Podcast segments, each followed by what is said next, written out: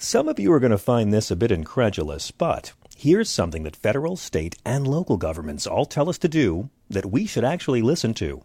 Eat more fruits and vegetables. You've heard about the health benefits of increasing plant based nutrients into your diet, but how can you easily consume all the fruits and veggies needed? Well, it's easy by adding Grown American Superfood and Essential Vitamins Plus Immunity into your meals. Grown American Superfood and Essential Vitamins Plus Immunity is a power blend that has 31 fruits and vegetables in every scoop.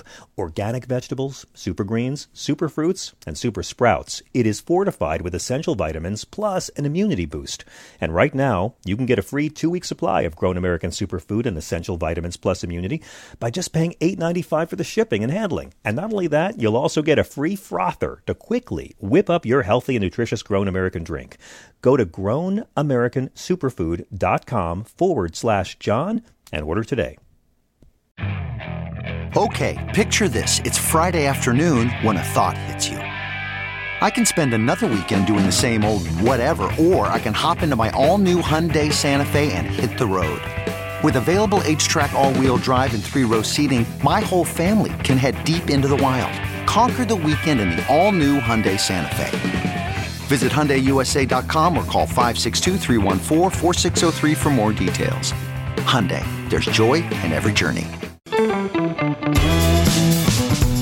This is the John Fugelsang Podcast. This is SiriusXM Progress. After Hours. I'm John Fugelsang. Welcome to Channel 127. We are broadcasting live from the SiriusXM Hollywood studios keeping Sam at the workplace many hours later than he should be to work the boards for us. Thank you, Sam. Thea Harper produces our show live out of Brooklyn. Chris Housselt produces our show live out of South Carolina. And happy Valentine's Day to all y'all for the next three hours. We're going to be coming at you with some of our favorite guests. Bob Cesca will be here very shortly. The God Squad is here, hour number two, and they are looking to talk a bit about immigration and about what the Republican Party means when they talk about love. And as always, our most important guest is you guys. 866 997 4748 for the next three hours. Come be part of the show. There's a lot to cover today. And every day I become less and less anxious about Donald Trump getting the White House one more time. Happy Valentine's Day, named for the patron saint of buying overpriced crap to publicly demonstrate your affection to someone. Um, I consider this date to be really more of Christmas for the greeting card, floral, chocolate, and lingerie industries.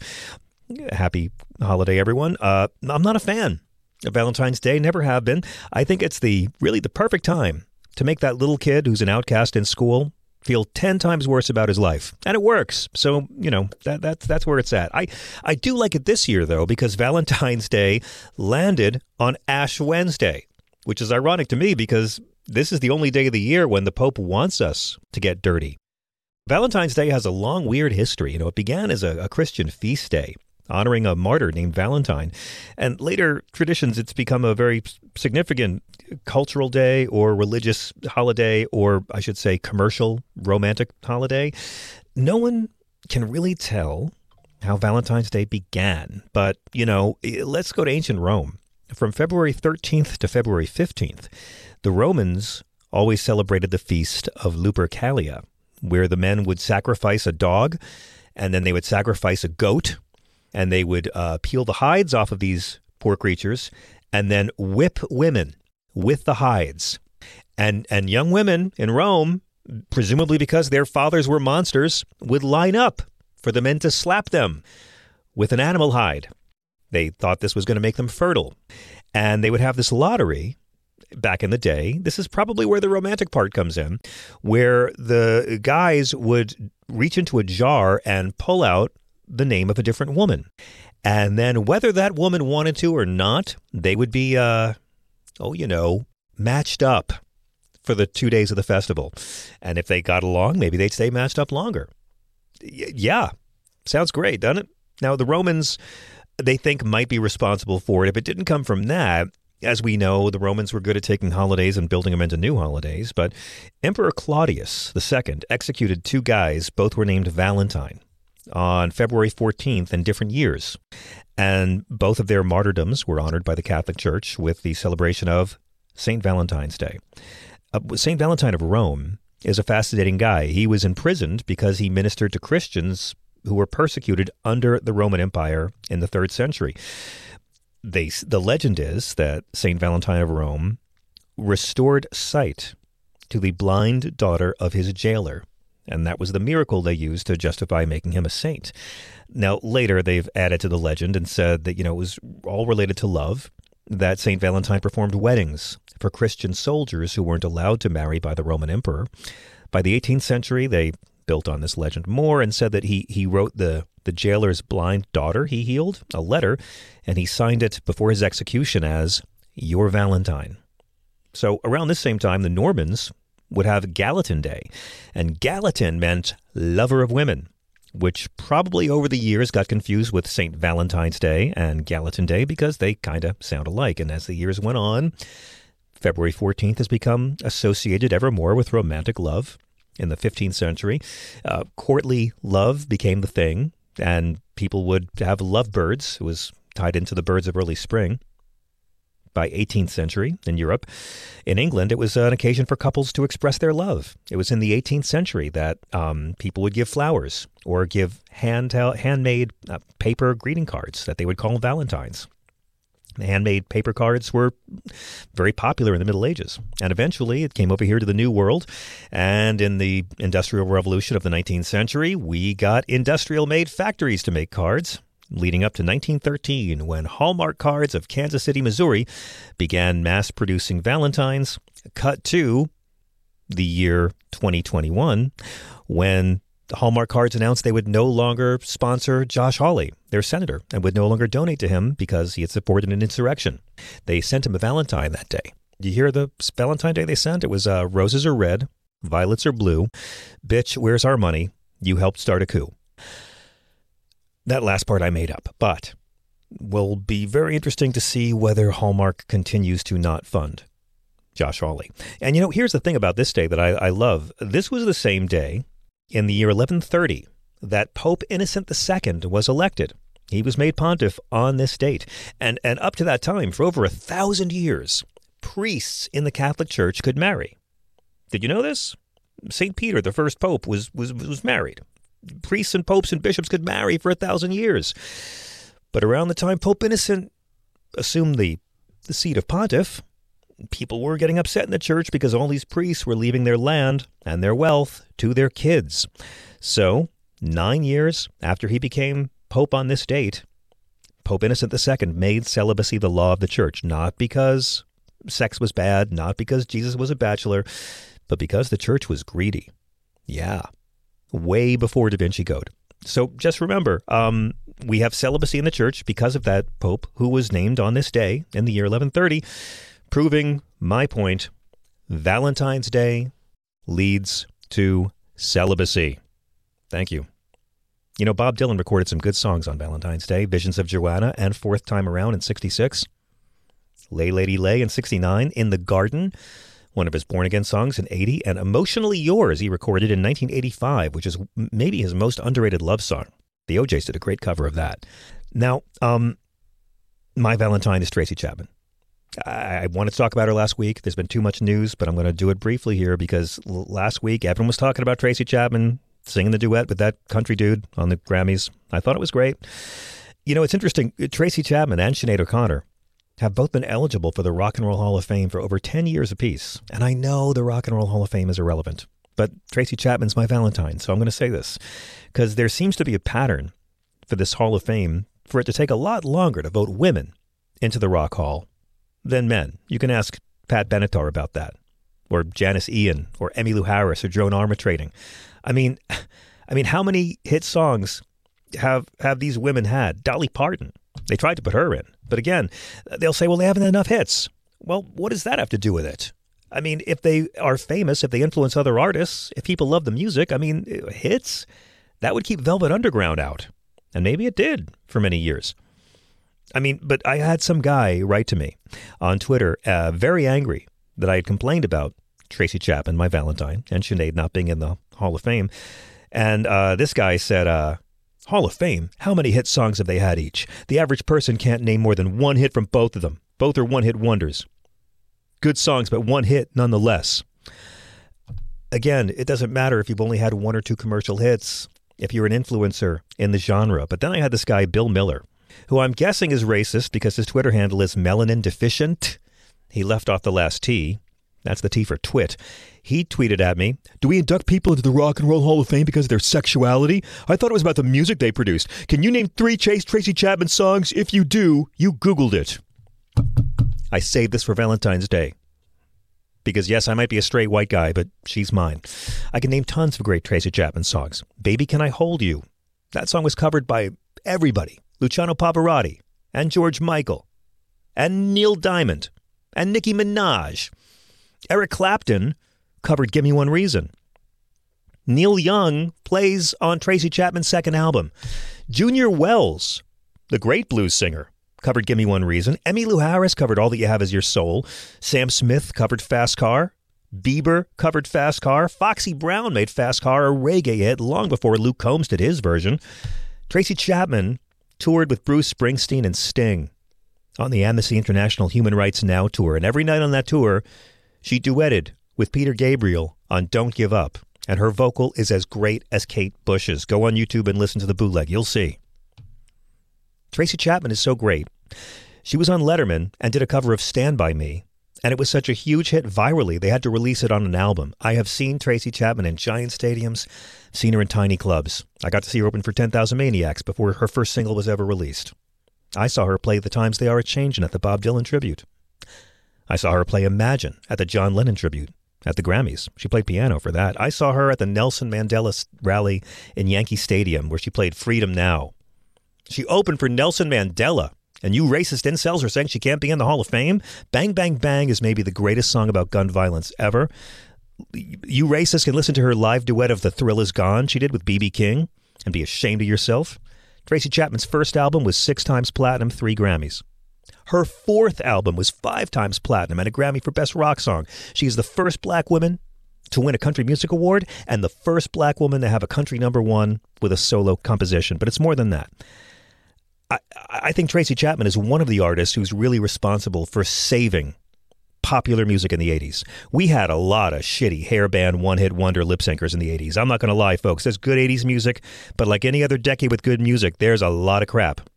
And Tracy Chapman was a hero of substance and grace and beauty. And of course, this is me ranting. She's too wise to care about her place in music. She doesn't care.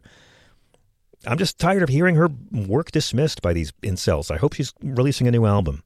Because, you know, the Rock and Roll Hall of Fame needs her a lot more than she needs it. Call me, Tracy. All right, that's that's all I'm going to say about Valentine's Day. Let me bring it up to the Do Nothingist Congress, because today they showed their work.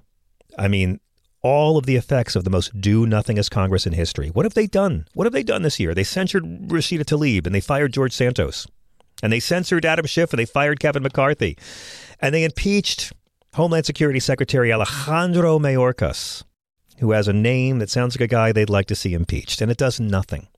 It helps no one. The Border Patrol endorsed the Senate bill, the bipartisan $118 billion immigration bill, and it had every concession the Republicans want.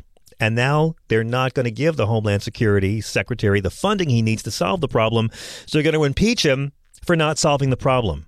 I would call this theater, but unlike Republicans, theater creates jobs. And it's not going to lead to anything because you guys know the Senate will never remove this man from power.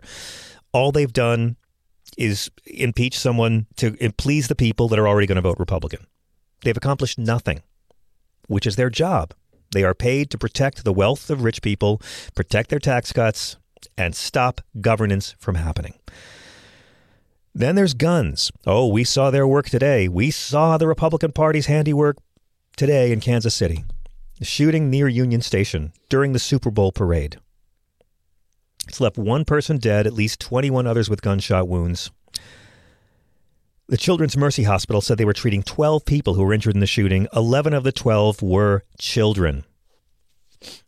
Nine of the children sustained gunshot wounds today. They don't know who's responsible. Three people have been detained so far.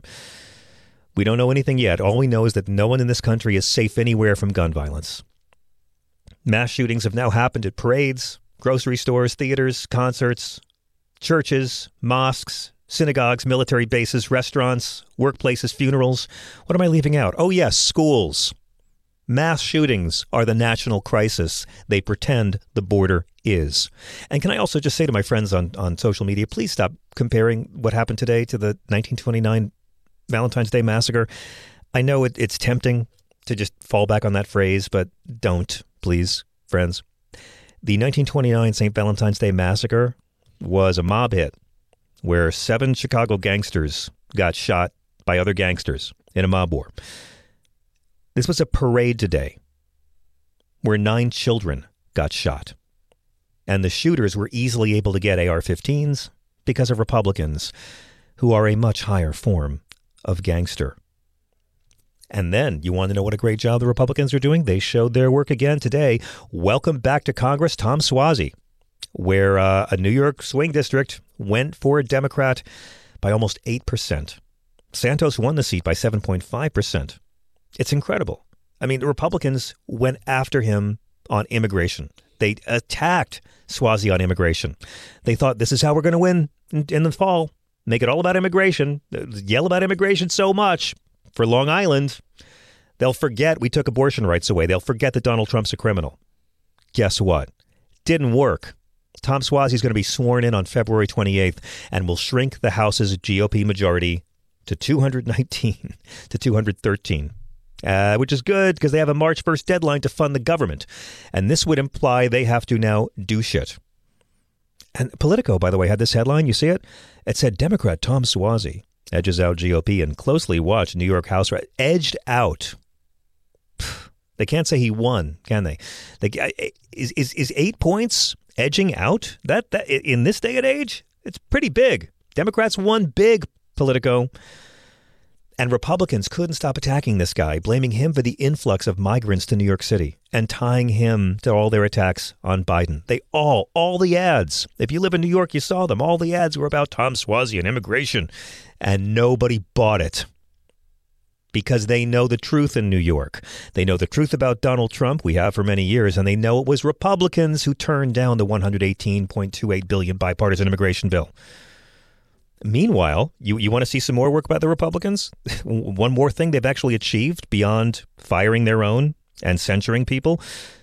As of now, in a new poll by Monmouth, nearly one in three Republicans, and I, if, if you're driving, you might want to pull over. Just breathe for a minute. Nearly one in three Republicans believe that Taylor Swift is part of a covert government effort to help Joe Biden win the 2024 election. 46% of Americans have heard this deeply stupid conspiracy theory that the right wing is pushing. 18% believe it to be true. Pretty scary. Uh, 34% of Republicans believe, according to a Washington Post poll, that the FBI instigated the January 6th attack. Well, there's something they've done. and this is all they can do is use lies and disinformation to keep our conservative brothers and sisters in this bubble where they believe lies. The truth is that the economy has avoided a recession. The truth is that in all the 2023 special elections last year, Democrats killed it. The truth is Democrats flipped another Republican seat last night. The truth is that Joe Biden did great in the 2022 midterms and only lost a few seats in the House. The truth is Joe Biden has passed a huge amount of popular bipartisan legislation.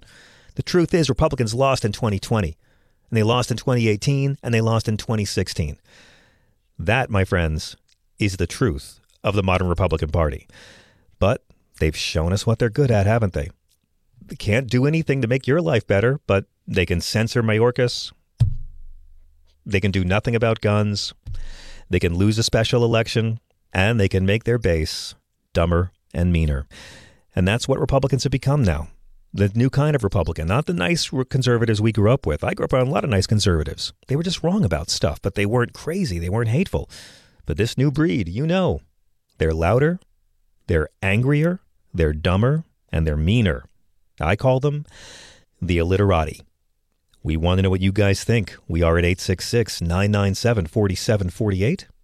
866 997 Grit. There is so much to cover tonight, so much happening and in the news. Life's about to get very interesting for a young man Donald Trump keeps thinking is his son Barron. Of course, I'm talking about Matt Gaetz. Ooh, boy, howdy. It's not going to be a boring year. We want to know all your thoughts, and all night long, We'll be asking you to join our show at 866 997 4748. We'll be right back with Mr. Bob Cesca.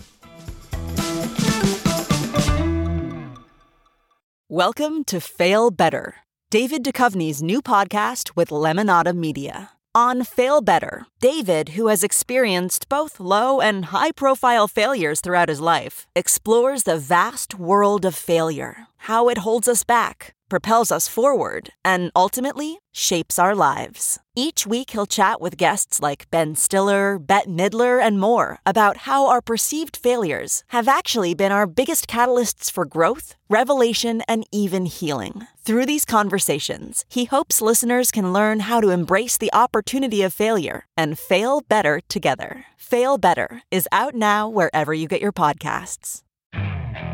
Okay, picture this. It's Friday afternoon when a thought hits you. I can spend another weekend doing the same old whatever, or I can hop into my all new Hyundai Santa Fe and hit the road. With available HTRAC, all wheel drive, and three row seating, my whole family can head deep into the wild. Conquer the weekend in the all new Hyundai Santa Fe. Visit HyundaiUSA.com or call 562 for more details. Hyundai, there's joy in every journey.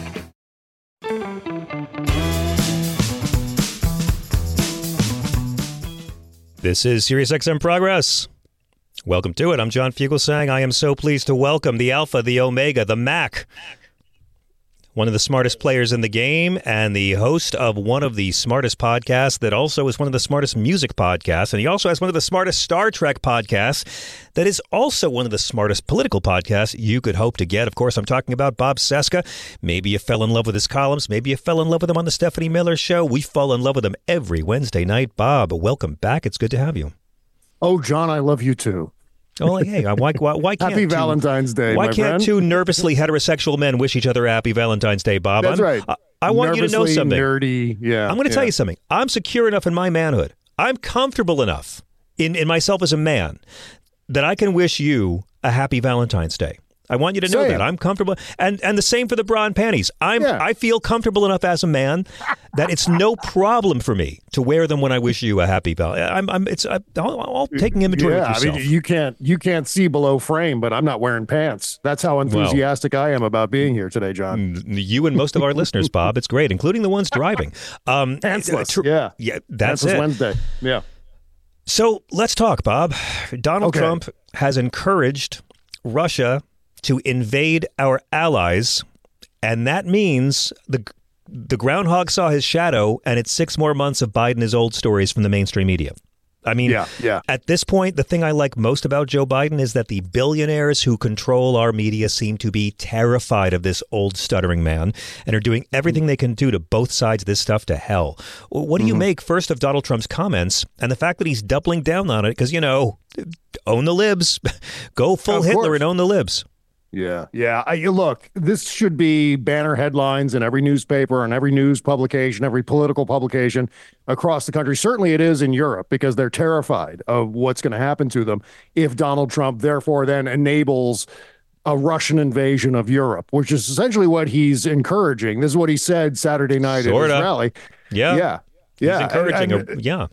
It was abundantly clear what he intends to do. If uh, if Vladimir Putin decides, hey, look, that uh, Poland right there, we're gonna go, we're gonna march into Poland. Oh yeah, and by the way, uh, Trump will have already allowed Russia to annex Ukraine at that point. So Yeah. that'll be gone. that'll, that'll be Absolutely. that that story. There'll will be, no more. NATO. He'll pull out of Right. NATO, and Finland and Sweden will be on the chopping block next. I mean, it, you know, he, he does Yeah. whatever Vladimir Putin wants.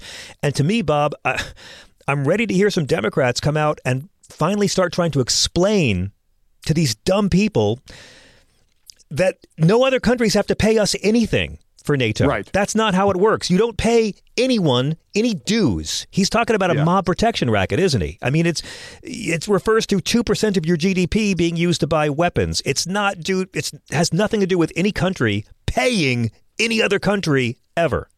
Yeah, what he's doing is he's taking exactly what uh, his paymaster Vladimir Putin wants, and then shoehorning that into his brand, which is as that tough sort of God, I want to be a mafia Italian guy kind of attitude that Donald Trump has. You got to pay. You got to pay. And this guy's notorious for not paying at all. I mean, it, it seems repetitive to say that, but it's true. Donald Trump No. notoriously stiffs uh, contractors, stiffs working people, stiffs people that uh, his lawyers, et cetera. This is a, a famous cities way where he he's operates, run up yeah. a tab cities where he's run up a tab for his rallies yeah he doesn't pay them either uh, trump never pays his debts Right, right. And so this is merely a Russia driven pretext to allow an invasion of Europe. And, and to be entirely clear about this, this is not, I mean, w- we'll get into like a blind alley, you know, getting into the semantics of, of NATO and w- what the signatories are required to do as far as military spending uh, as a percentage of their GDP. But that's just, that's obfuscating the real issue here, which is that Vladimir Putin wants to invade Europe. I mean, this is quite Yeah. clear. One of his one of his uh, generals said so much just a few months ago. so this is something that they've been thinking about as the next step after Ukraine for some time now. And do do we really? Uh, does anyone give Vladimir Putin the benefit of the doubt on this? Does anyone give Donald Trump the benefit of the doubt on this? And if so, why? W- what has he done to deserve the benefit of the doubt when he says something this catastrophic? And so, what we can count on is if Donald Trump becomes president, we're talking about World War III over Europe. And I say over Europe because this will involve nuclear weapons. And Donald Trump may end up putting the United States on the wrong side of World War III. He'll go in on the side of Russia, Yeah. the antagonists in all Yeah. of this. Yeah. And so uh, i- it's astonishing to me.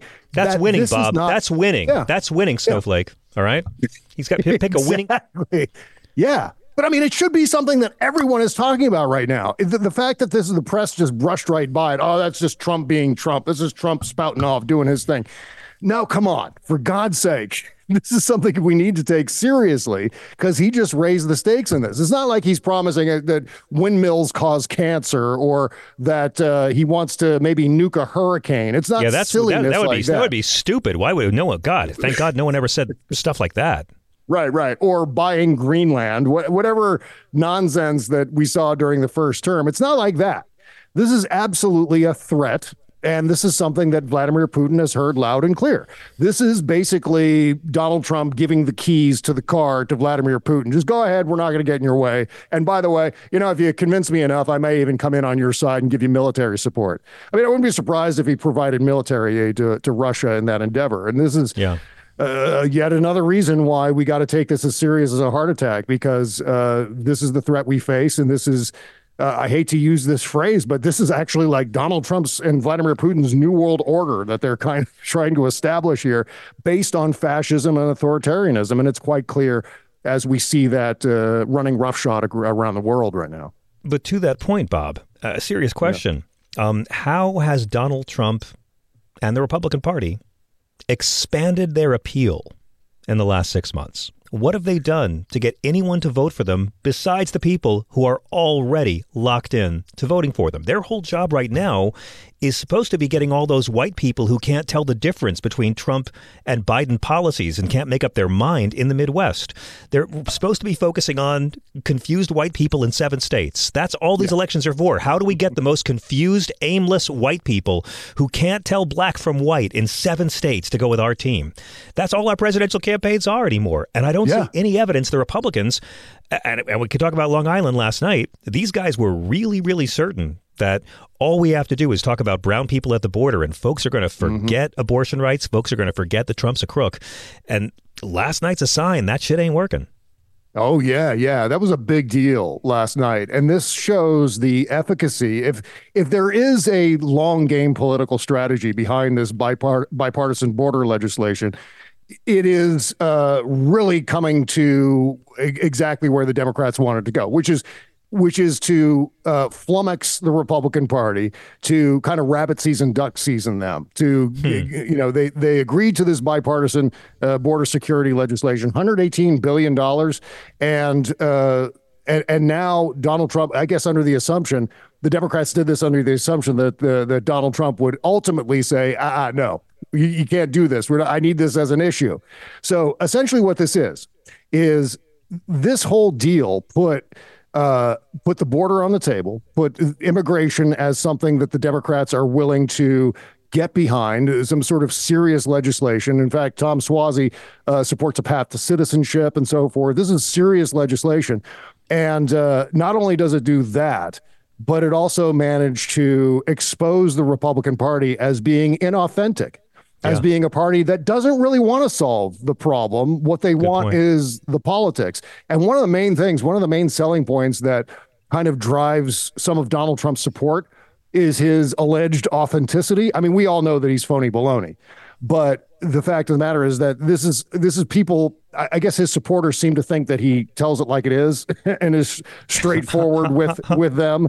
That he's uh, that he's uh, honest oh, yeah. and authentic. Oh, yeah. yeah and he's he's actually not. But so well, this Bob, exposes I mean, him I know as being he, duplicitous. And, he, he stole yeah. my life savings with his fraud online university, and he grabbed my wife by the pussy, and he ripped me off with his foundation. But darn it, I I, I like how he th- I like he says what he thinks. I I, I, I don't care. I just like how he says exactly what he thinks. He says what he thinks. Yeah, except yeah. when he doesn't. And and and in this case, it exposes him for being the duplicitous phony baloney that he actually is. It exposes him for not actually wanting to solve problems. He just wants whatever is going to help Donald Trump in that moment.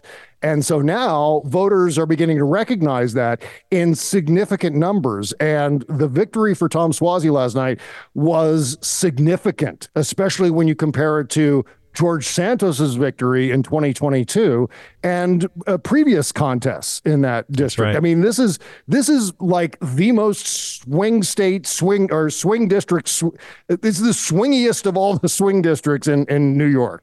And okay. so, uh, in that regard, uh, the fact that Tom Suozzi did so well outperforming what we have come to expect from that district is immensely significant. In fact, I would put this data coming out of yesterday's special election as something that is far more important than following the horse race polls in this country.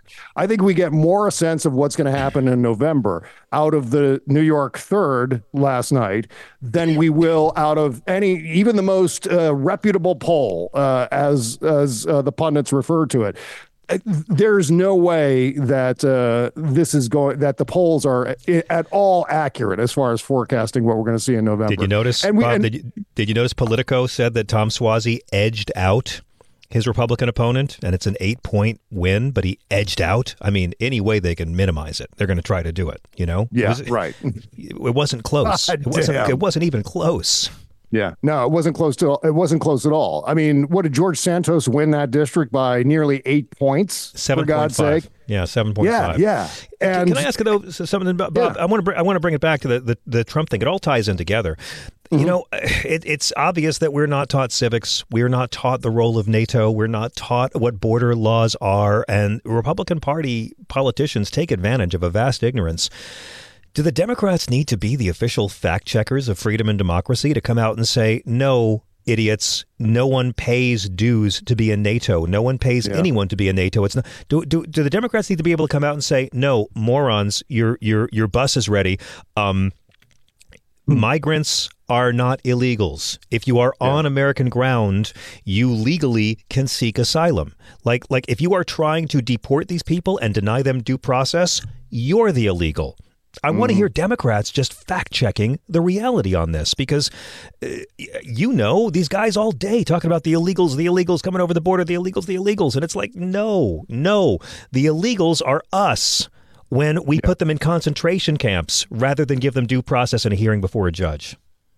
Yeah, yeah. I, I, think the Democrats do, to a certain extent, have to continue to be the grown-ups in the room and explain some of this stuff. But you know, one of the things that I think is fascinating now, and especially illustrated with Tom Suozzi and the border security legislation, is that the Democrats have figured out finally how to use Donald Trump against himself and against the Republican Party. I mean, they, they've figured out this strategy. And one thing they can add to all of this is what happened with this border security bill is very similar to kind of what the Republicans did to John Kerry in 2004. You know, the whole flip flop thing. He was for the 83 That's billion it. before he was I against keep it. Saying this election is so much yeah. like 2004, I can't believe it. But go ahead. Yeah, but in reverse, I think this is going to turn out very, very well for the incumbent, as it did uh, for the Democratic incumbent, as well as it did for the Republican incumbent in 2004. And all they've got to do is peg the Republican Party as flip flopping on border security. And I think that's something that's very much going to work. And in fact, I think Tom Suozzi was kind of doing a version of that in the New York third, where he was able to use the big flip flop by Mike Johnson and Donald Trump and Mitch McConnell to his advantage and say, look, they have no interest here in solving what's going on at the border. By the way, we've got all the answers. We supported this bipartisan legislation. We reached our hand out and Donald Trump slapped it back with his tiny little fingers. And so, what are we left with here? Uh, we're left supporting a, a reasonable uh, piece of legislation about immigration, and the Republicans initially agreed to it. Now they're flip flopping, and now That's they it. don't want it because Donald Trump somehow doesn't want it because he's an inauthentic boob who uh, who is completely uh, uh, you know damaging himself in this process by yeah. Uh, insisting on having a political issue rather than a solution. Well, and you're exactly right. They don't have solutions. If they did, they'd be talking about them nonstop.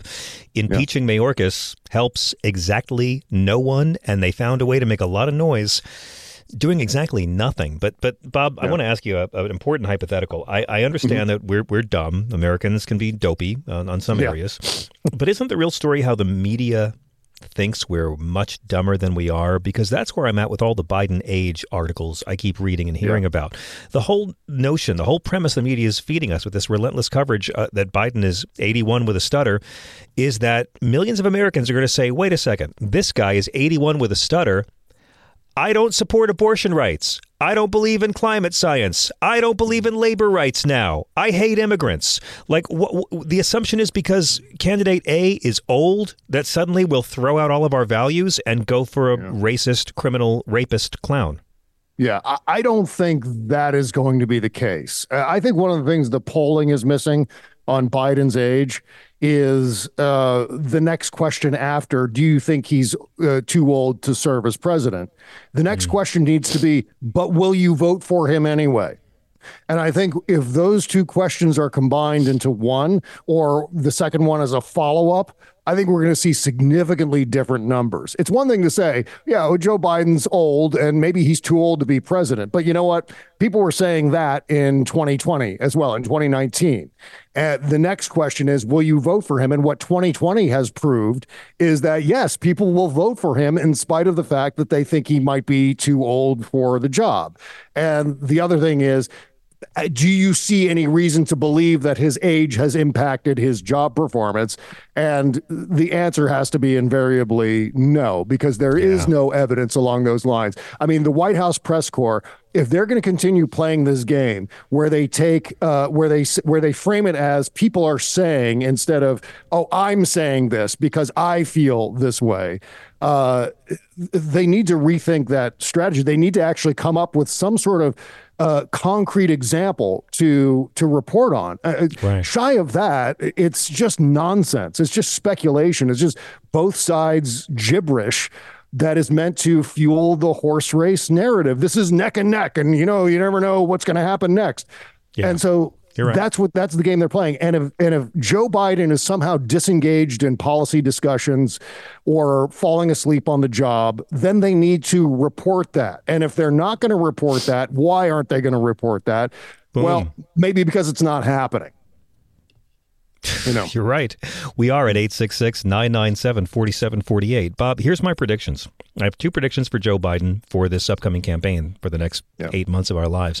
One is that um, COVID is over, so we are going to see Biden doing something we didn't see in 2020. He's going to be out there hugging people. I think we are going to see yeah. Joe Biden hug more American motherfuckers in the next eight months than we've ever seen anyone hug anyone. Like mm-hmm. Teddy Roosevelt's in the Guinness Book of World Records for the most handshakes of any person in history. I think Joe Biden's going to be on camera just hugging every possible demographic nonstop. And that yeah, will yeah. draw the visual contrast between him and Trump. Mm-hmm. And I, I think it'll be successful, but also, I, I kind of feel like the age thing hitting this fever pitch now is going to help Joe Biden because it, yeah. it's going to be. Think about how short our attention spans are as Americans. This mm. is going to be old news by the summer. I think it's actually oh, yeah. good for the Biden campaign that the ageism panic is peaking this early in the year. Yeah, you're so right. That's exactly right. And it gives, I think, Democrats an opportunity to seriously own it and to use it and to turn this into an advantage. Like instead of just constantly ruminating over, oh, God damn it, why is the press making such a big deal out of Biden's age? Turn this guy into Jedi Master Yoda. I mean, do that. I mean, because obviously there are Yeah, right. you know some downsides to being an older person but there are many many upsides that uh, obviously would benefit uh, the job performance of, of a president of the united states it's wisdom it's the know-how how to get things done on the hill which joe biden was on the hill as long as I've been alive, I mean that's how long he's been, uh, you That's know, right, a creature of Congress and so forth.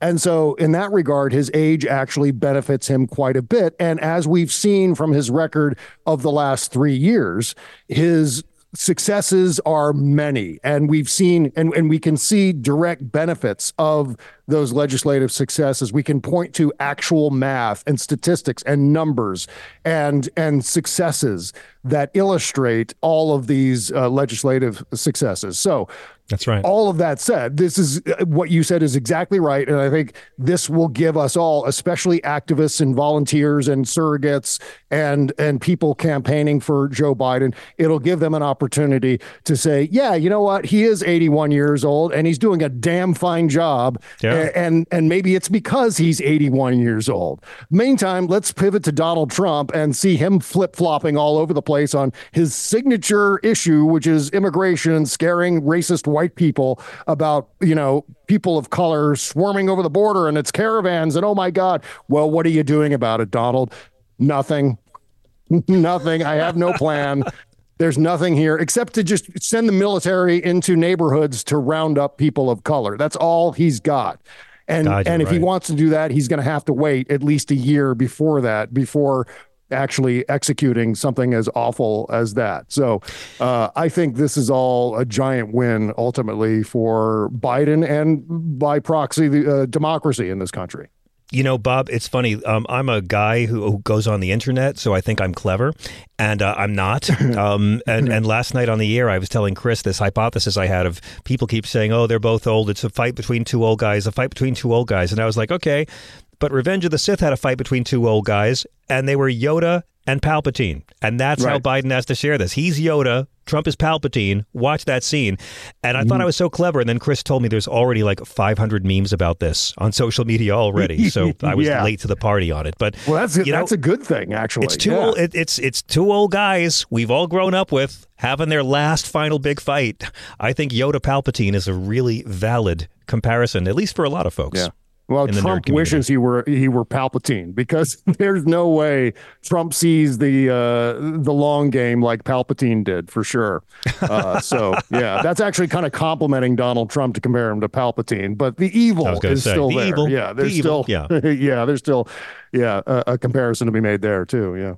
And he's probably got, got kids no one knows about.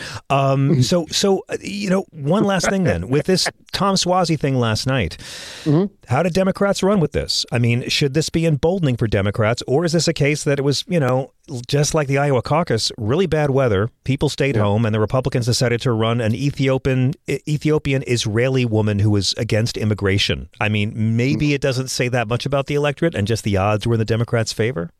Yeah, yeah. Well, I think um, there's a little bit of caution that needs to be had as far as uh, uh, dealing with immigration as a political issue, as a campaign issue. Uh, Simon Rosenberg uh, was saying, uh, I forget which network it was last night, but he said that. That immigration by itself doesn't necessarily produce, uh, you know, a huge voter turnout, or Right. uh, doesn't pr- doesn't No. necessarily produce a victory in and of itself. All the So- racists are already voting. All the right wing racists are already voting. It's not bringing in new Republican votes. Oh, right, right. And there's that too. Going back to what you were saying before about uh, new support for Donald Trump, there is no new support for Donald Trump. In fact, his support is actually contracting. I think he had hit a ceiling at a certain point, probably the 2020 election. He started Yeah. to lose people after January 6th. And uh, uh, some of those people have come back, but not all of them. And I think if he ends up getting convicted of something, that's when he's going to lose a giant chunk of support. So, what Donald Trump is doing right now is he's triaging and making sure that he can get his base in line. He can turn out his base. They're not even thinking in terms of how to expand the base. That's it. He's all. still running for the primary. He's Yeah. still running for the nomination against Nikki That's Haley. right. Yep, yep. Boom. And so he and And he's will doing nothing. to. Yeah. Right. And he's and he's doing nothing to convince people who are on the fence in some of these swing districts and swing I mean down to precincts and neighborhoods. He's not So doing true. anything to win those people. All he's doing is losing them and with this immigration loss, which is a I think a catastrophic loss for the Trump campaign and the Republican Party, uh it's not going to help at all. it's Well, going in to make fairness, things even Bob, worse. he's doing them. he is doing something to help the Republican Party. He's going to make his second son's wife co RNC chair. Don't get in the way. Let him Yes. let let Lara let Lara Trump do for Republican fundraising what she did for Tom Petty covers. I am so down with it. I'm so here. Mr. that's Cesca, you're the best at what you do. How do people follow you? Thank you. You can follow my podcast uh, everywhere you get your podcasts. Just search for the Bob Cesca Show, and also on Patreon at patreon.com/slash Bob Cesca Show. You're the best. Ooh. Thank you so Ah, much. thanks, Bob. my friend. Uh, Quick thank you. break. We'll be right back with all Yazal's calls at 866 997 4748. This is Progress.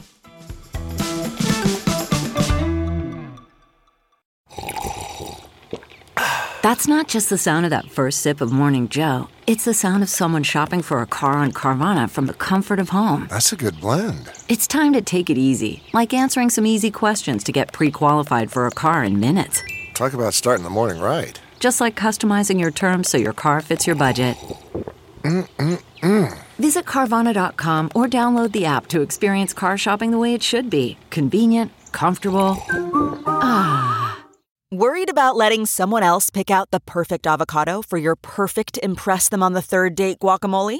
Well, good thing Instacart shoppers are as picky as you are. They find ripe avocados like it's their guac on the line. They are milk expiration date detectives. They bag eggs like the 12 precious pieces of cargo they are. So let Instacart shoppers overthink your groceries so that you can overthink what you'll wear on that third date. Download the Instacart app today to get free delivery on your first three orders while supplies last. Minimum $10 per order. Additional terms apply.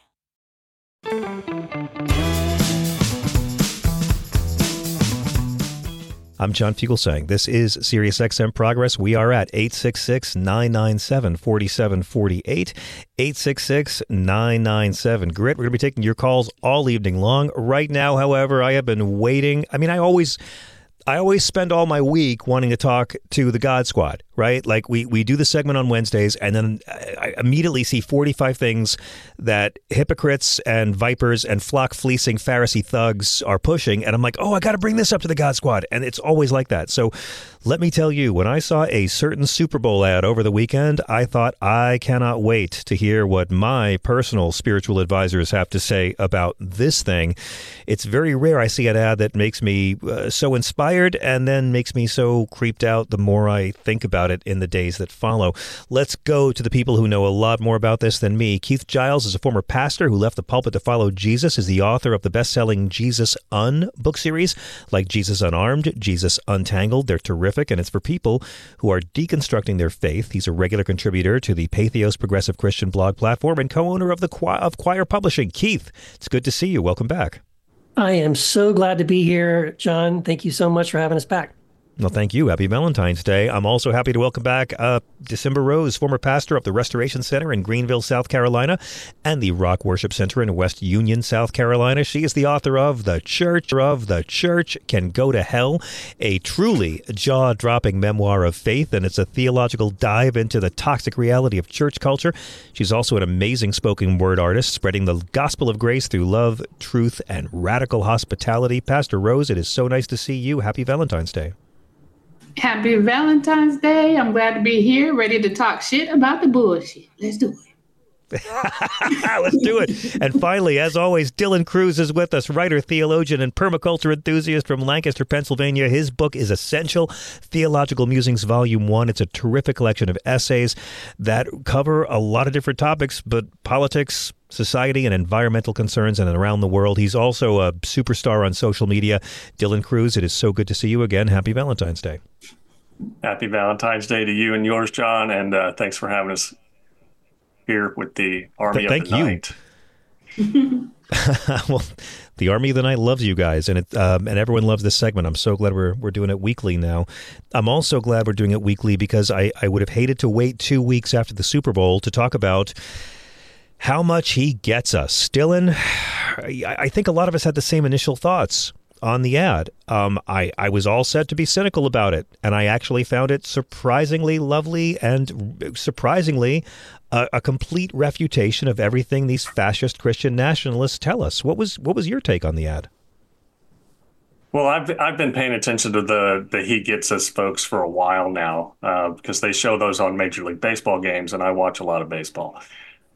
And it's the proverbial wolf in sheep's clothing. And one of the things that the Hobby Lobby guy does is he he's a part of that vast network of Christian rich people that are throwing massive amounts of money at political causes that that foment bigotry and hatred. And this is not how you love yeah. your neighbor.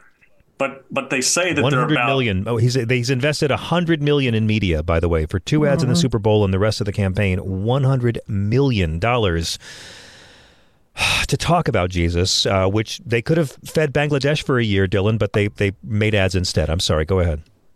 Yeah, uh, well, that's just it.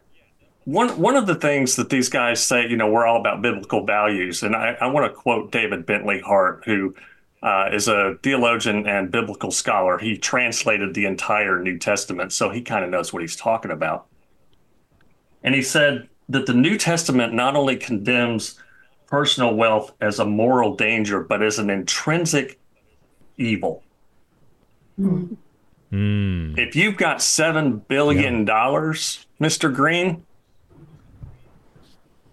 you you're participating in an intrinsic evil, mm. and you can't That's love right. your neighbor by condemning them to hell just for being who they are. Wow, completely agree. I mean, when you look into the funding, the campaign has so many connections to anti LGBT organizations and anti abortion laws. Pastor Rose, I'm, I'm curious how you felt about it. I thought it really surprised me how they they showed Christianity as being for immigrants and for refugees, and they they show Jesus as being a radical. They show him as being against racial injustice. They show him being for women's rights. I, I really wasn't prepared for how real uh, and about Jesus, the visuals were in this ad. Yeah. Well, I did not know until recently who was behind the ads. Um, I credit Keith and Dillon for informing me of that. My initial reaction mm-hmm. to the ad was, "This is a beautiful message." Mm-hmm. Um, unfortunately, um, this is the issue with the Christian right or uh, uh, evangelicals or whatever they're going to call themselves, there always is a beautiful message as bait.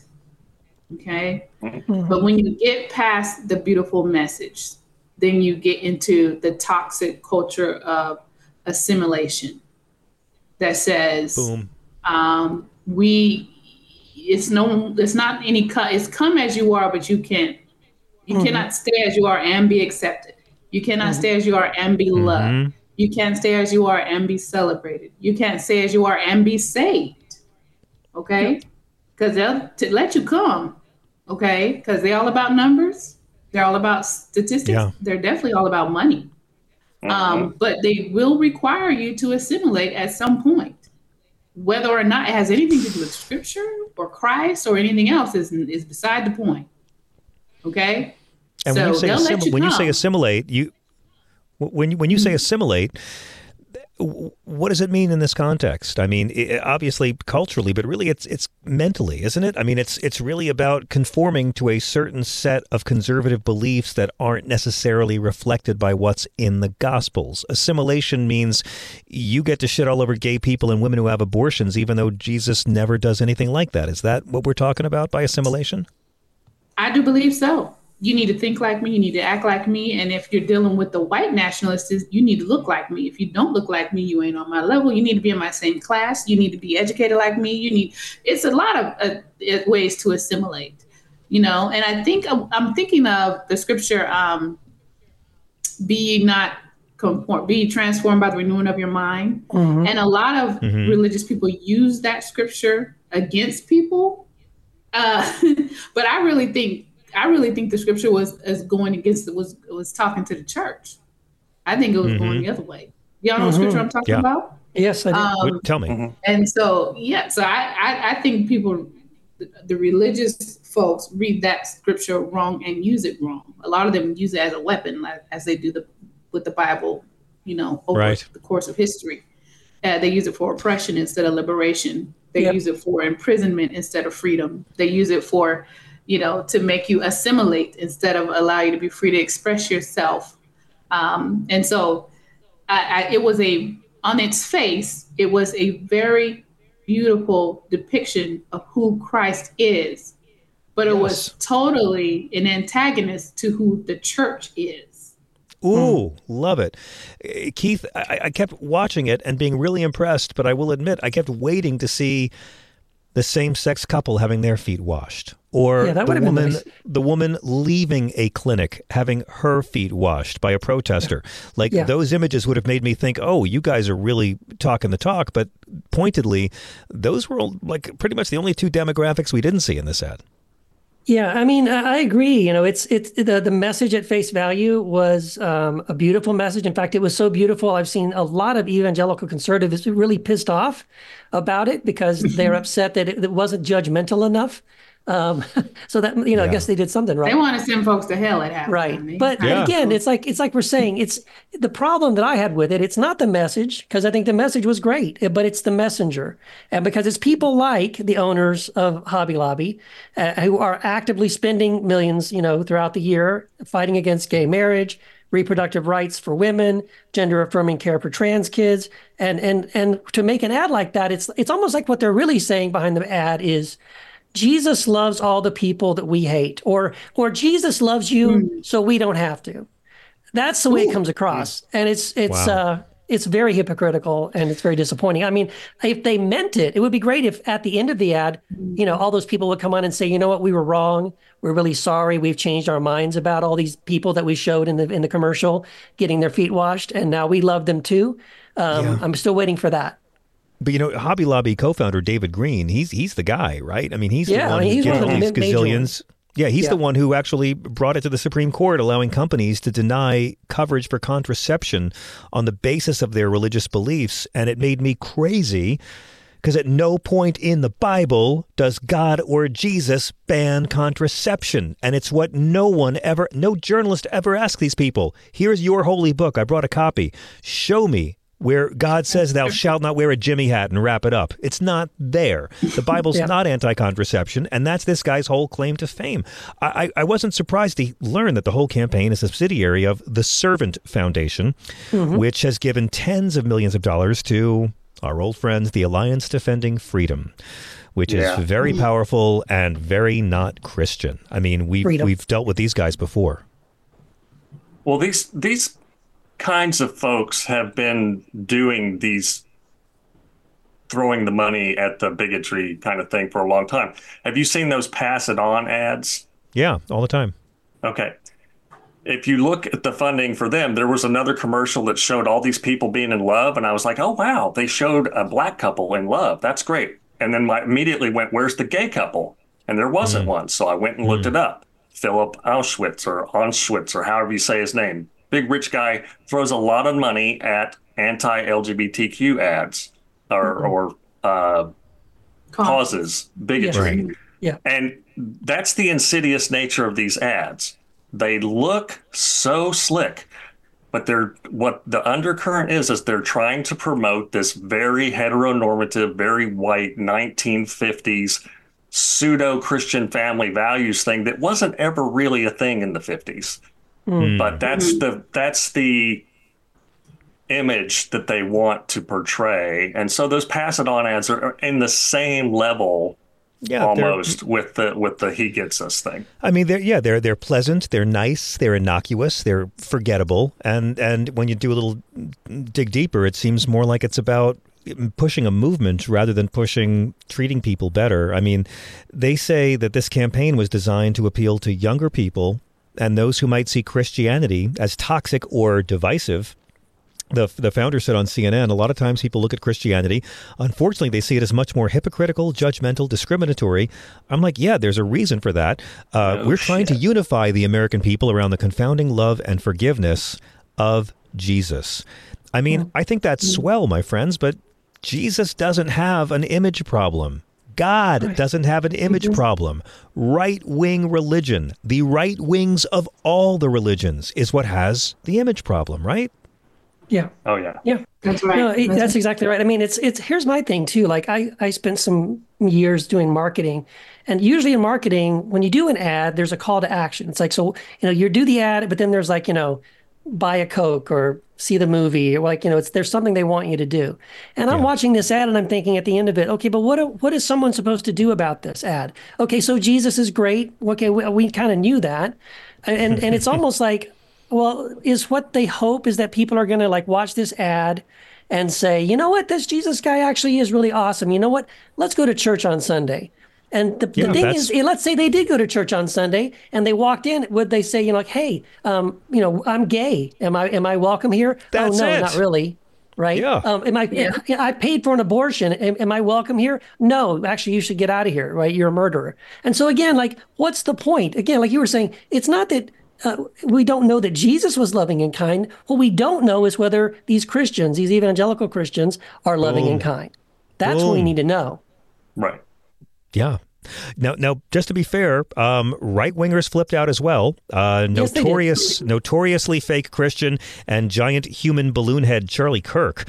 Uh, he was really upset. He said that uh, that uh, they, people have been taken for a ride by these woke tricksters because anything. That is anti hatred Oh, wow. and anti racism. I mean, Charlie Kirk was offended by the Jesus parts of the ad. Yes. He was offended by the use of love between different colors of people in the ad. So in that sense, I, I think it worked. It, it it pissed off the right, and you know. But uh, if anyone goes to church because of this, they're not going to see folks washing the feet of Muslim border crossers. They're going to see people who are talking about abortion, talking about gay people. Uh, maybe you'll go to a cool church and not see that, but we know what the risk is with a lot of these evangelicals and right wing Catholic denominations. Yeah. I, I got to say, what's really sad is when the good news to non Christians is that Jesus is nothing like most of his followers. Yeah. Yeah. That's Well, that's That's that's, our Christ message, is right? nothing. Oh, we lost you. We lost you. Go ahead Desimber. again, Pastor Rose, one more time. Pastor Rose, your audio your audio dropped out. Nothing like most Christians. Yes. Go to their You're website right. because they don't have like you know a loud call to action. Okay, can you hear me? I can Yeah, hear you ahead. now. Yes, okay, go they ahead. don't have really a loud um, call to action, but they do have a website and they have their agenda. They say many folks accuse us of having an agenda. Well, here's our agenda. And it says our agenda is to rediscover the love story of Jesus, Christians, non Christians, and everybody in between, all of us. And it goes more in depth and all that. But my thing is, once you discover it, if you think you have, what are you going to do about it? Because the story ain't new.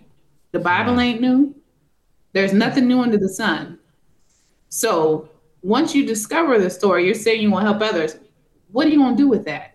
Because if I read, if you go to that website, and I'm not going to direct people there, but if you go to that website, it looks very pure, like a pure motive on his face.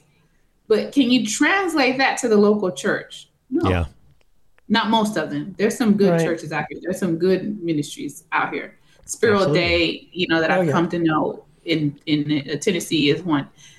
There's there's many real ministries out here that someone can really come as they are, you know, and receive love, be accepted, re- fellowship, worship, whatever, and mind and people are minding their business.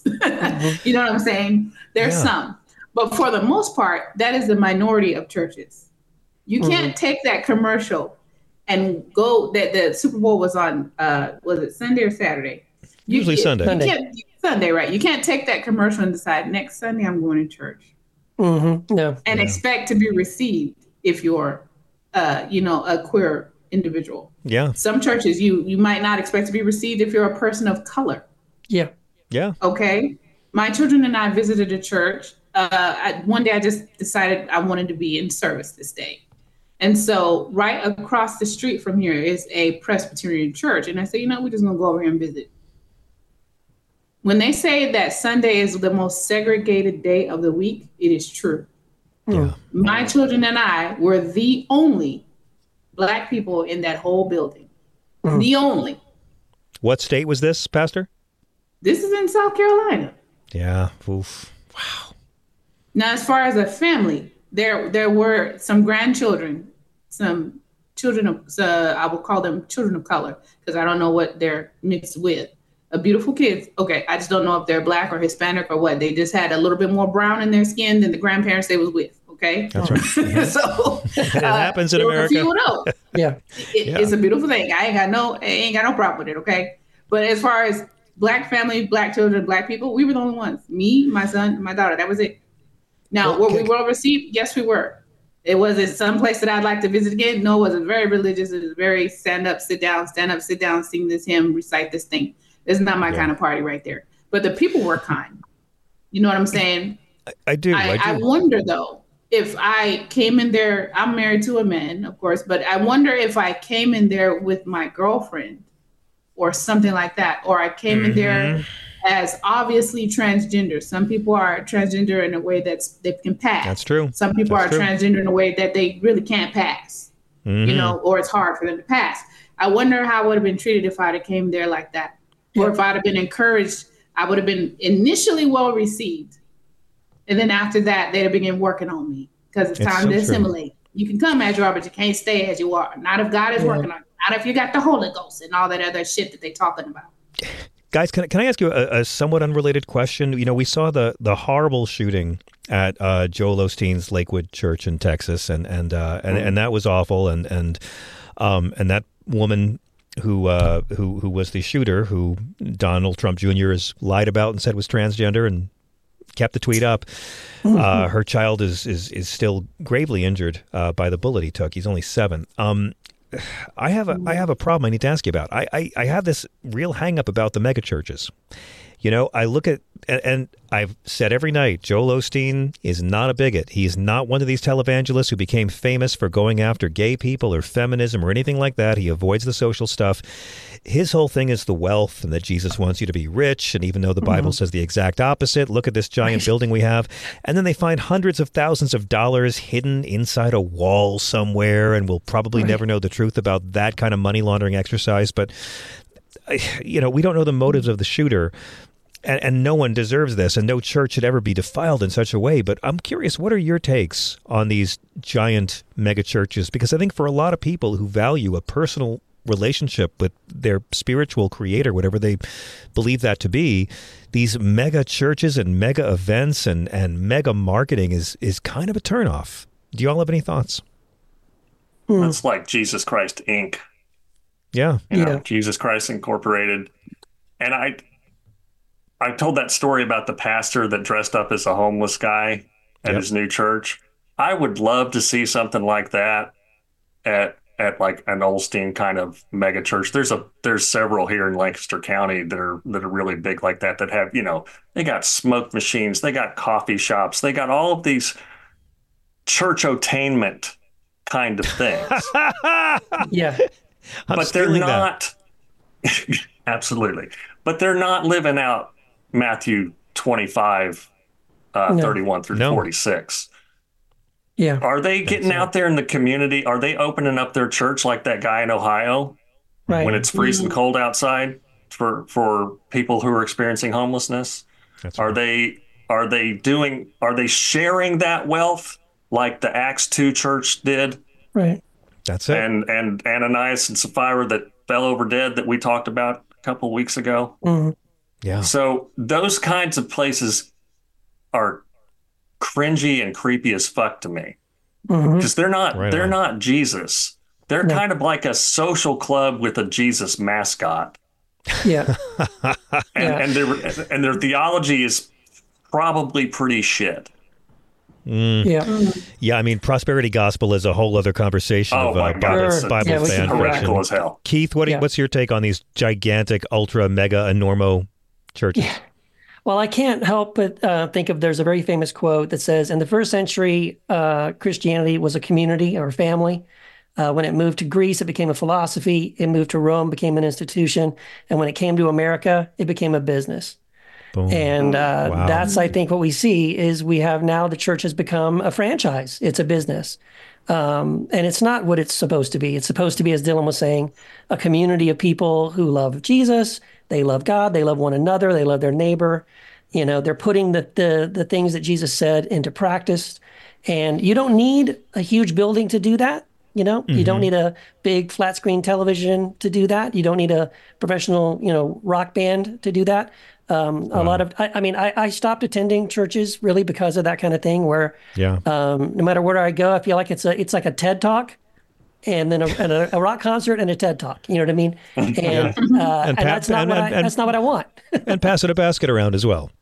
oh, lots of that. Yes, never forget Pastor to Rose, that. before the before the break, Pastor Rose, uh, any thoughts from you on these gigantic enormo chapels? I have mixed. I have mixed feelings about that. When we, we talk about the Acts two church, if you were reading Acts two, um, uh, verse forty through forty five or so, you'll see where it says that three thousand, and that may not have been counting women and children, um, were added to that church that day. By any measure, that's probably a mega church, or at least a smaller mega church. I, would, I should think so. Yeah, three. Th- yes. Um, and so I have mixed feelings about it. I think that the number is not the issue.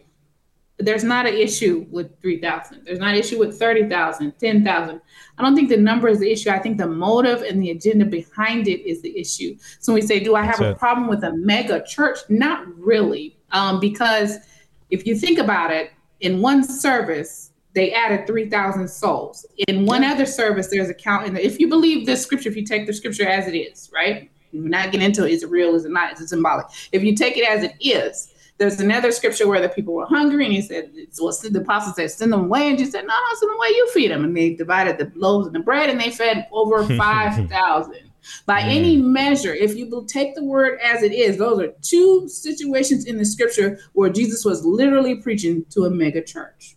Because the mega church Nice. is defined by the mega church is defined by the numbers, right? Not necessarily the building, by Right. the number. So if you take away the building and you take away the band and you take away the fog lights and you take away all that stuff, mega churches existed in biblical times. 3,000, Right. 5,000, Fair that is That's in fact point. a mega mm-hmm. church. So I don't really have an issue with mega churches. I have a issue with mega churches where Jesus Christ himself and his ministry is not the superstar of the show. That's right. Okay. Yeah, where a Where political Jesus agenda Christ is. and the word is Yeah. not the quarterback. Okay. Yeah, it's a lot like- most it's a- churches are concerts and um they got a they got a they got thousands of OnlyFans followers. Right. The way, by the way, you brought it back full circle, Pastor Rose, because that's exactly what the he gets me at. Made me feel like, oh, it's beautiful, and I appreciate it, and you're here doing the groovy spiritual things. And when I look a little deeper, that's when it that's Yeah. when it gets icky. Okay, we got to take a quick break. When we come back, I'd like to ask you guys about uh, immigration and why right wing Christians are not fans of love. It seems to hmm. be the prime directive from the Nazarene they pretend to follow. And we want to hear from you guys as well. We're at 866 997 4748. This is Progress. Man, that sunset is gorgeous. Grill, patio, sunset. Hard to get better than that. Unless you're browsing Carvana's inventory while you soak it all in. Oh, burger time. So sit back, get comfortable. Carvana's got thousands of cars under $20,000 just waiting for you. I could stay here forever. Carvana, where car buying meets comfort, meets convenience. Download the app or visit Carvana.com today. CarMax is putting peace of mind back in car shopping by putting you in the driver's seat to find a ride that's right for you. Because at CarMax, we believe you shouldn't just settle for a car, you should love your car. That's why every car we sell is CarMax certified quality so you can be sure with upfront pricing that's the same for every customer. So don't settle. Find love at first drive and start shopping now at CarMax.com. CarMax, the way car buying should be.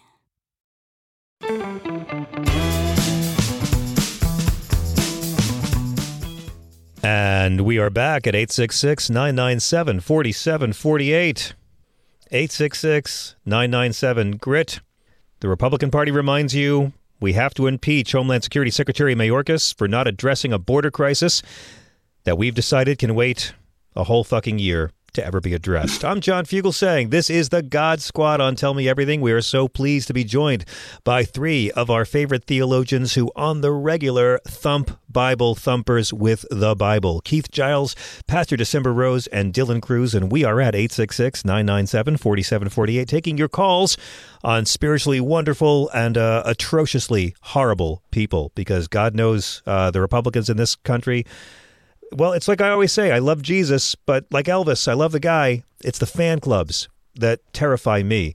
And we're looking at all this hatred that they're pouring out, pouring out again. It, it, I mean, impeaching the Homeland Security Secretary while nonstop lying about the asylum seekers at our border.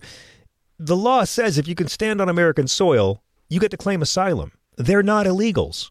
But fascists have to have dehumanizing language and demonize the Christian refugees that Jesus demands we take. And uh, Keith, you were talking earlier about love, and I, I kind of thought that was the prime directive of the entire religion.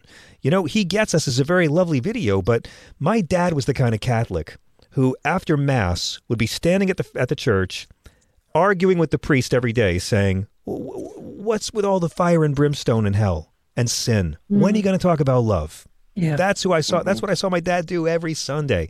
I don't see any of that from these right wing folks. It seems to be love for my tribe and those who look or dress or act or speak or vote Or like vote. me.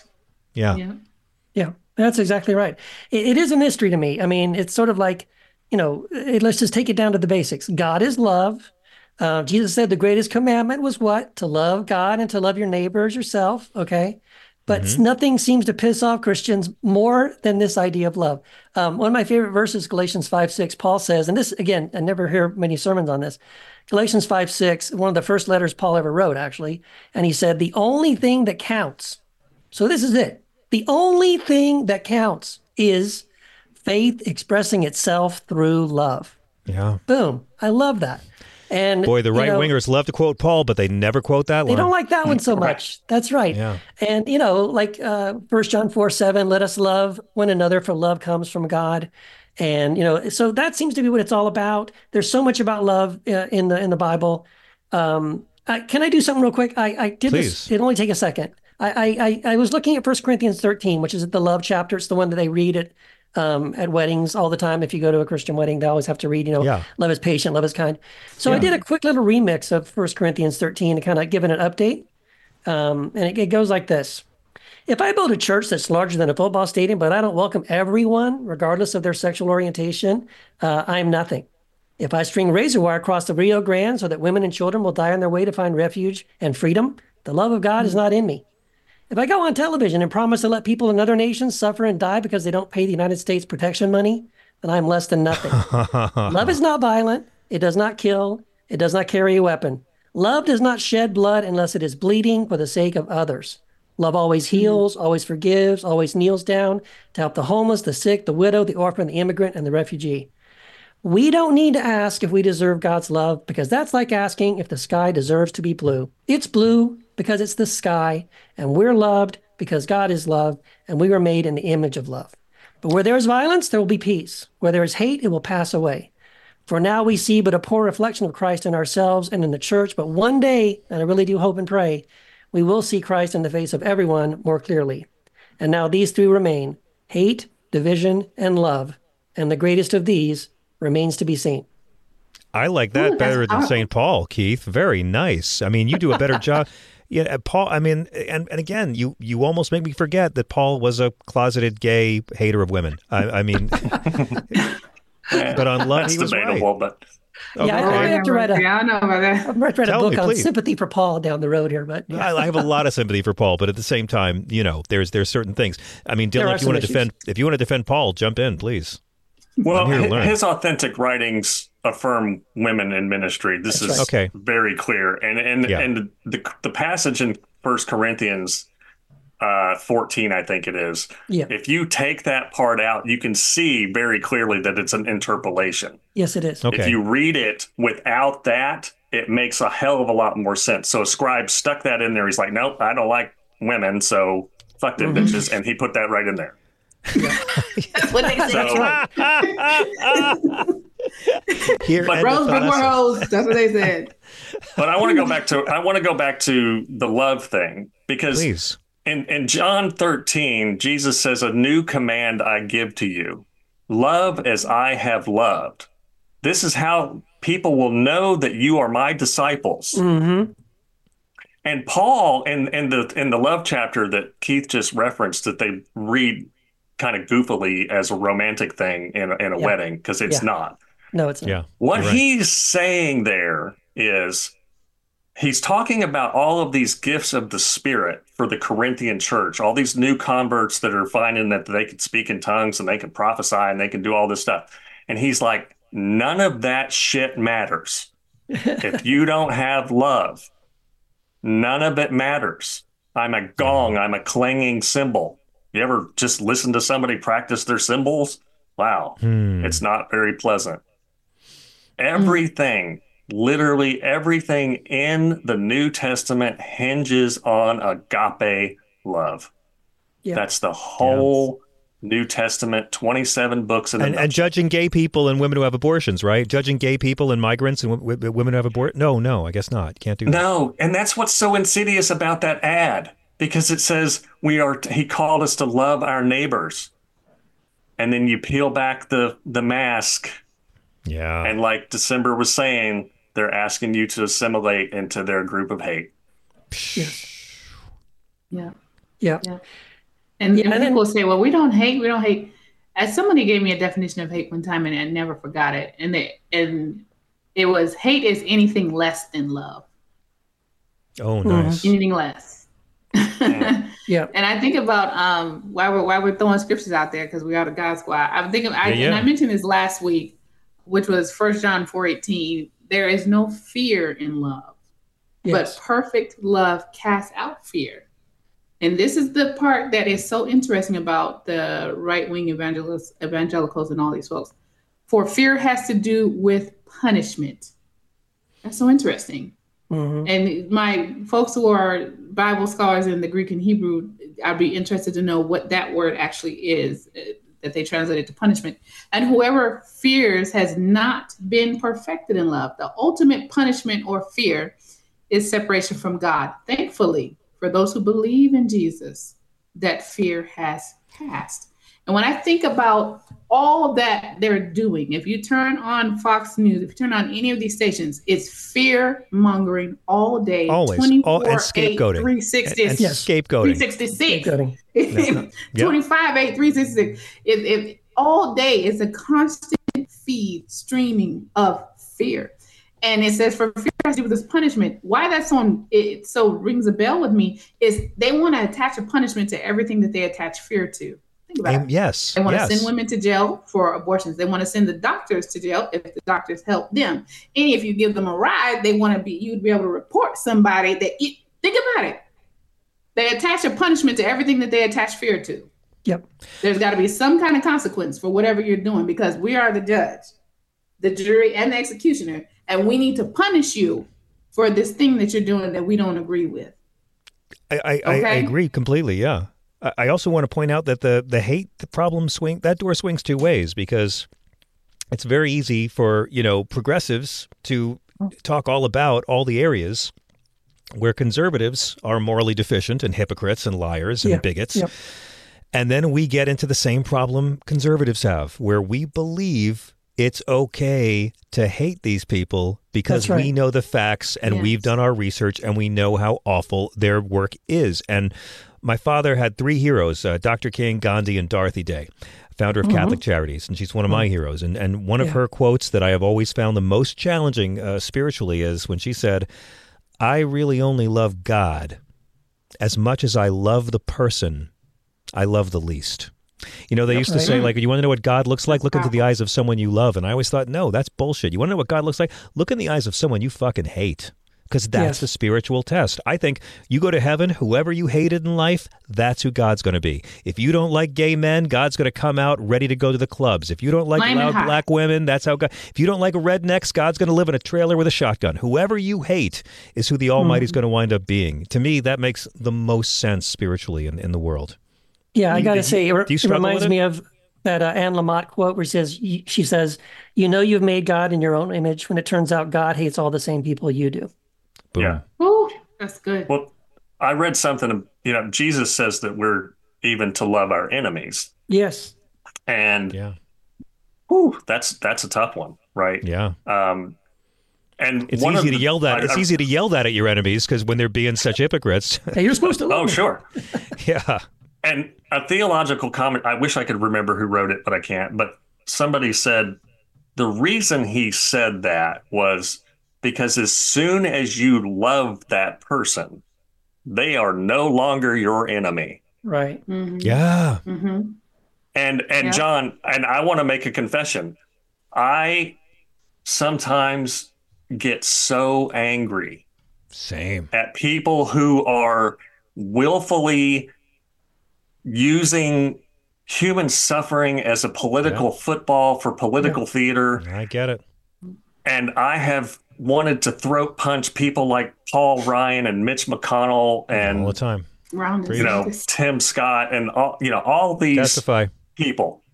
Yep. Confess. But that is not what Jesus calls me to do. So what do I what do I need to do? I need to point out that they're doing it wrong, but I also need to take that log that's in my eye out. Hate That's the right. game, not the player. Is that what you're telling me? Hate the game, not the player. I have no problem saying, look, if Donald Trump, If I hate the Bone- not the Senate, that's what he's saying. right on. hey, I, if if Donald Trump like like needed bone marrow, and I was the only donor match in the world, I'd be there with bells on. I'd be delighted to try to keep him alive. Yeah. But I would despise everything he fights for. I would Yep. despise everything he stands for. I would still call out his lies. I don't know if that counts as love or not. I don't know if I could find any affection in my heart for him. But if I could do something to save his life, yeah, I would do it. I want him to live a long time, preferably in The Hague. But like, but I don't know if that's, I don't know if that's enough. You know, I, I really struggle with this. And all my atheist friends listening right now are saying, What the fuck is wrong with you people? Hate them. Who cares? Hate them. But I don't want to be a hypocrite like they are. That's right. When yeah, I grow think up, I want to be like you, John, because I swear, if he was, if that's, if that was the announcement I got, I'd be like, Lord have mercy. Who who got who gonna have the body when they planning the funeral? Come You know, on, Pastor Rose. people, You say funeral. they We don't even get the funeral. You wouldn't when want to. the? You wouldn't want to be the donor to save Donald Trump's life and all the wonderful publicity for your spirituality that would Oh come my with gosh, that. I would right. do it in a sec for the PR value. I would do it. alone. Child, Jesus himself would have to visit me like the Holy Spirit visited me. yeah. You understand? I Because I'd be do. like, this is the will of the Lord for your life. Let it be so in the name of Jesus. Boom. Well, I think has called you home. Go ahead, Keith. I was just going to say, I mean, it, it- what we're talking about, like, you know, um, allowing the words of Jesus to invade our our thinking, our behavior, our patterns, uh, doing that self introspection and reflection, and saying, "Wait a minute, you know, uh, am I am I guilty of this? Am I am I looking at the speck in my brother's eye and ignoring the log in my own eye?" I mean, Yeah. just the act of doing that alone, that's that's what we need more of. You know, whether we do it successfully all the time or not, I mean, we need to at least always have that check. You know, we always need to have that opportunity to stop and say, wait a minute, you know, let me turn the attention to myself and, where do I need to grow and, and where do I need to mature and where do I need to put the words of Jesus into practice? You know, I can't I can't yell at other people for not doing it if I'm if I'm not doing it. So I think that's a hmm. really important thing. Guys, we've only got like a, a minute or two left. Can we take a really quick call? Uh, Jim in Florida has been on hold forever. Jim, welcome. You're on Sirius XM with the God Squad. Keith Giles, Dillon Cruz, and Pastor Rose. Hello. Hello, how you doing? Thanks for uh, thanks for having me. Yes, sir. Um, here's the thing. Um, I don't believe in salvation by incantation. Uh, that's something Joel Osteen says at the end of Yeah. his services, and it drives me nuts whenever I see it. I think faith and acts go hand in hand. Thank you. If Yes. you live your life like if you live your life like a nihilist, and you continue to say that you're saved and you you believe in Jesus as your Lord and Savior, you might want to check out whether or not you're really faithful. Because if you're living like a nihilist and you give in to all of these, you know, it, you know these uh, lesser evil, uh, these these lesser nature, um, maybe you don't really believe. And I, Yeah. I think that at the end of the day, you have a lot of people who, who claim to be Christian, and it's really just people who have a lot of sociopathic tendencies who are dealing Yeah. with the cognitive dissonance Yeah.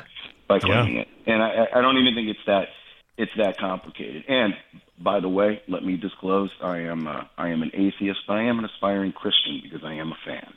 Uh, but I've never I've never uh, understood. I've always respected the church, the ones that do good, and there Me are too. a lot of organizations in the name of religion that do great things.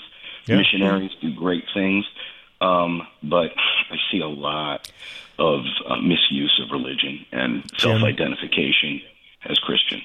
I'm so sorry we're out of time, Jim, because I love your call and you remind me of the George Harrison quote as long as you hate, there will be people to hate. But I love your call. Please don't be a stranger. Call us up more. Guys, thank you all so much. Keith, how do we follow you on social media? What's the best way? Yeah, uh, my blog is keithgiles.com. Um, you can also find me on Twitter, Instagram, and Facebook. And uh, I do a bunch of podcasts, so look for me. Pastor Rose, what's the best way to follow your work? Um, I'm on social media as Desimber Rose, and that's D E S I M B E R. And y'all go get that book, The Church Can Go to Hell, because it really can on Amazon. Right on. Mr. Dillon Cruz. Uh, tattooedtheologian.com is my blog. I'm all over social media, and Theological Musings and Go Golden are both on Amazon.